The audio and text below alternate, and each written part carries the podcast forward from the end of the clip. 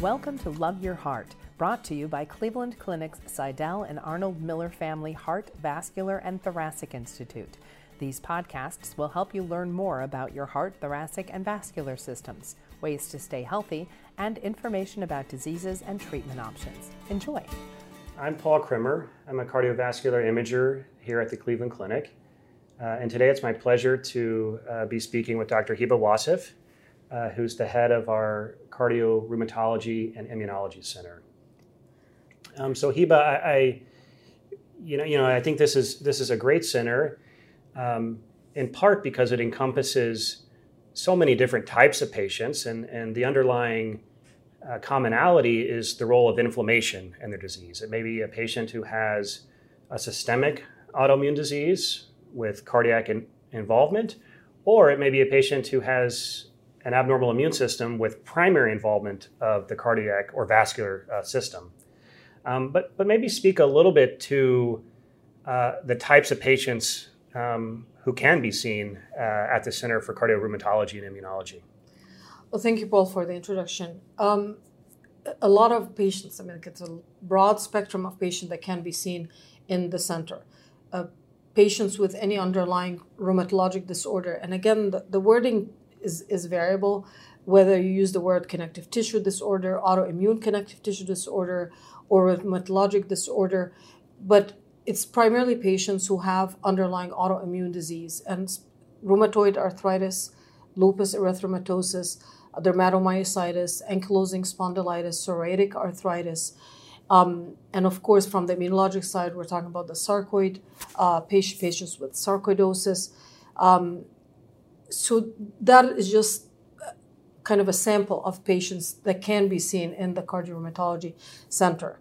And whether they're seen for prevention, that they, they're trying to assess their risk for cardiovascular disease, because we know patients have a heightened risk for cardiovascular events with any of these disorders, or they're under treatment for another condition, whether it's a valve disorder or if it's a myocardial uh, disorder or if it's a pericardial uh, uh, uh, disorder. So it's a variety of conditions for this specific population of patients.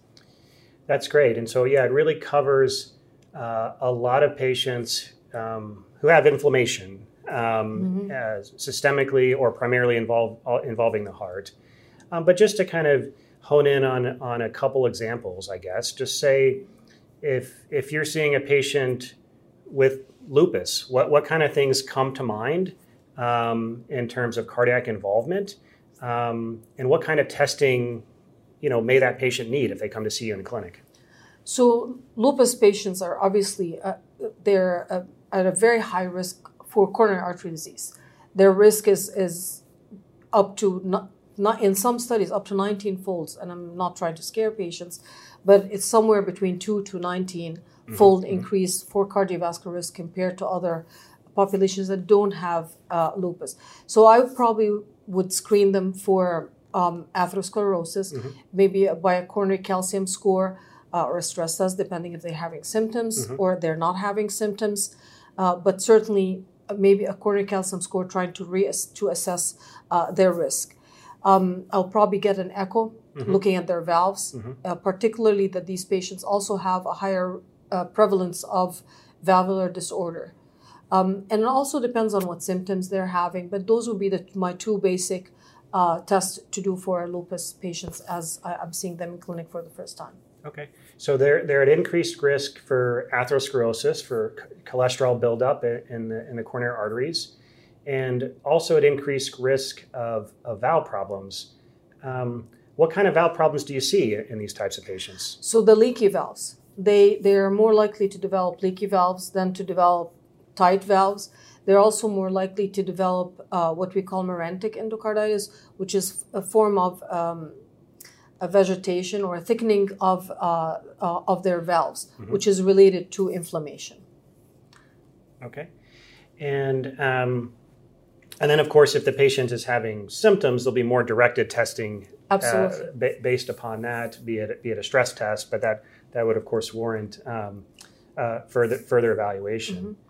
Um, and, and how often do these patients need to be seen? Um, you know, you, you, talked about about the risk. Maybe speak to uh, the, the, the is is there a, a longitudinal follow up that's really necessary here for optimal care of the patient? Um, it depends on what the uh, which kind of problem we're dealing with the patient. So if it's just for screening and cardiovascular risk, they probably will need to be seen on an annual basis. Um, it depend if they have a valvular condition, depending on the extent of the valve disease, whether it's seen on annual basis or um, or spaced out further, depending on the severity of the valvular disease. If they're being managed for heart failure, they may mm-hmm. be seen more frequent than that. So the frequency depends on what they're being seen for. Mm-hmm. Um, so, but I do think that there has to be some longitudinal care with a cardiologist for patients with um, rheumatologic Right, and I think an important part um, of having expertise here related to the longitudinal care is really the collaboration across subspecialties. You know, we, we've sort of have used uh, cardio oncology as our model, mm-hmm. where we mm-hmm. have specialists who really understand the therapeutics and their complications. Um, and so maybe speak a little bit to um, in cardiorheumatology, kind of understanding how the drugs work, the benefits, the side effects, and um, yeah, really collaborating with the patient's rheumatologist and uh, be it here or locally and, and their local physicians um, to provide optimal care in these complex patients. As you know, I mean, the drugs are changing at a very rapid speed, and there are more drugs that are coming on the market for treatment of inflammation than we can even keep track of.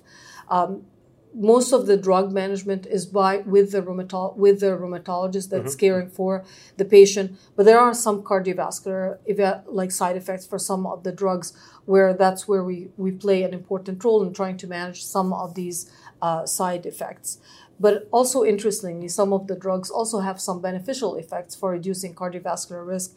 And uh, we may have talked uh, before about uh, methotrexate, which is mm-hmm. a drug that is a very old drug, not even a newer drug, that has been used um, in patients to decrease inflammation and has shown um, effectively in, in many studies uh, that it does reduce the risk of cardiovascular events whether that should be prescribed or like from by a cardiologist or not i don't think that that's what we're talking about here. Right.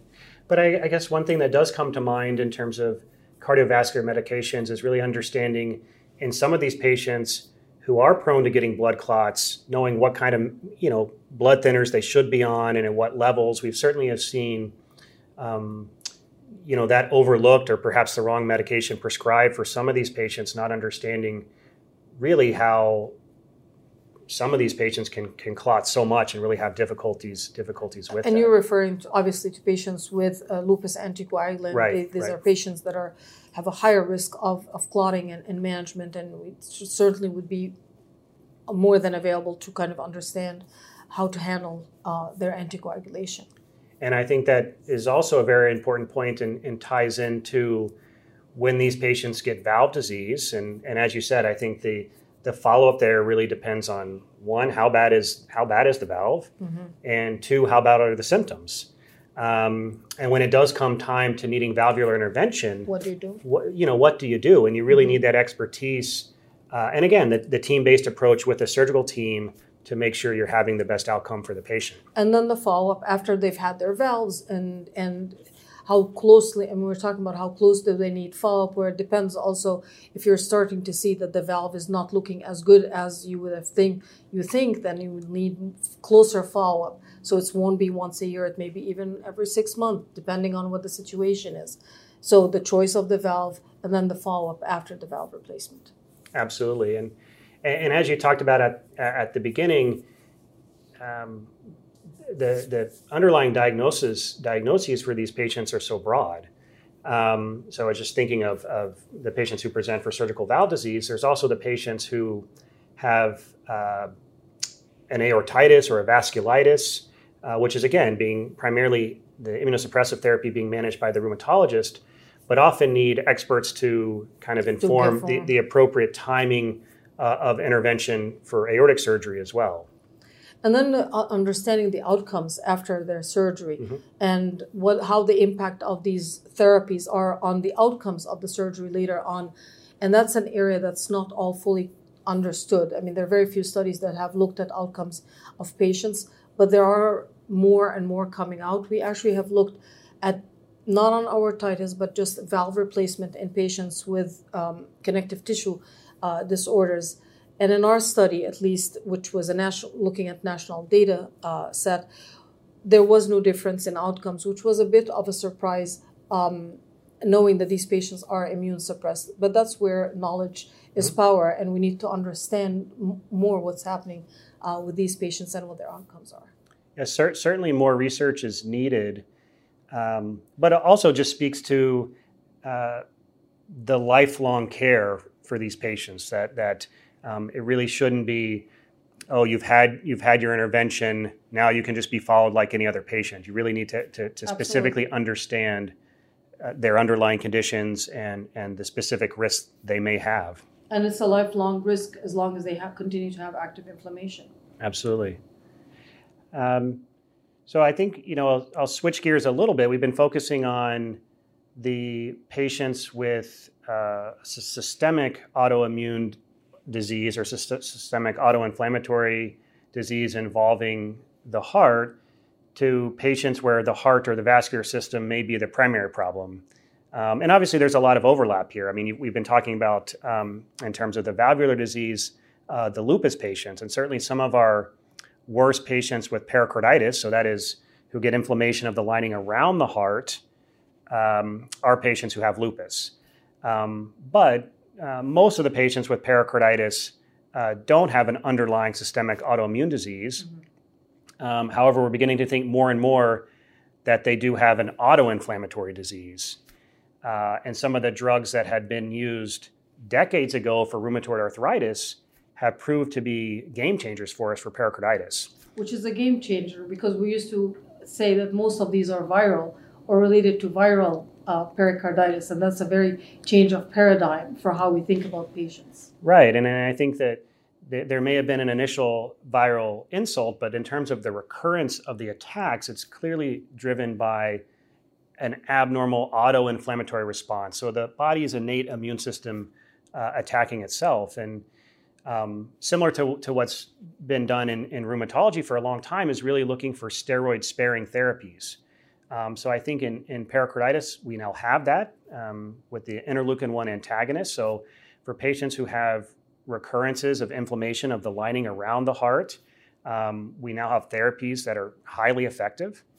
Um, there's also certain patients who have inflammation of the heart muscle. So some of those will have an underlying autoimmune disease, uh, some of them won't, and we're still learning a lot uh, about the best treatment uh, and follow up for those patients as well. Um, it, it, certainly is an, an, evolving field. Evolving field and really relates to all aspects of, of cardiovascular medicine, even you know bread and butter coronary atherosclerosis, which we thought we've we've understood very well.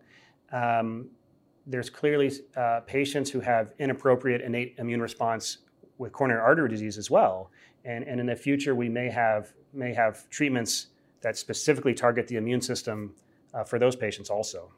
Absolutely, and we've it's been tried previously in coronary artery disease, and there was an impact, but it's always about the risk of infection as well with these medications. Right, right, and I think with some of the newer therapies, um, you know, we're figuring that out, but but but the the risk of infection seems to be seems to be quite low, uh, and and I, so I think you know just to conclude, I think that this is really um, a new frontier for us as cardiologists. You know, frankly, I think we've been behind uh, some other subspecialties in medicine mm-hmm. in terms of just appreciating the role of the immune system in cardiovascular disease. And I 100% agree with you. This is an evolving field, and we're we, we're learning a lot. Excellent. So certainly more to come, and it's thanks for taking the time to speak with us today. Thank you so much. Thank you for listening. We hope you enjoyed the podcast. We welcome your comments and feedback. Please contact us at heart at ccf.org. Like what you heard?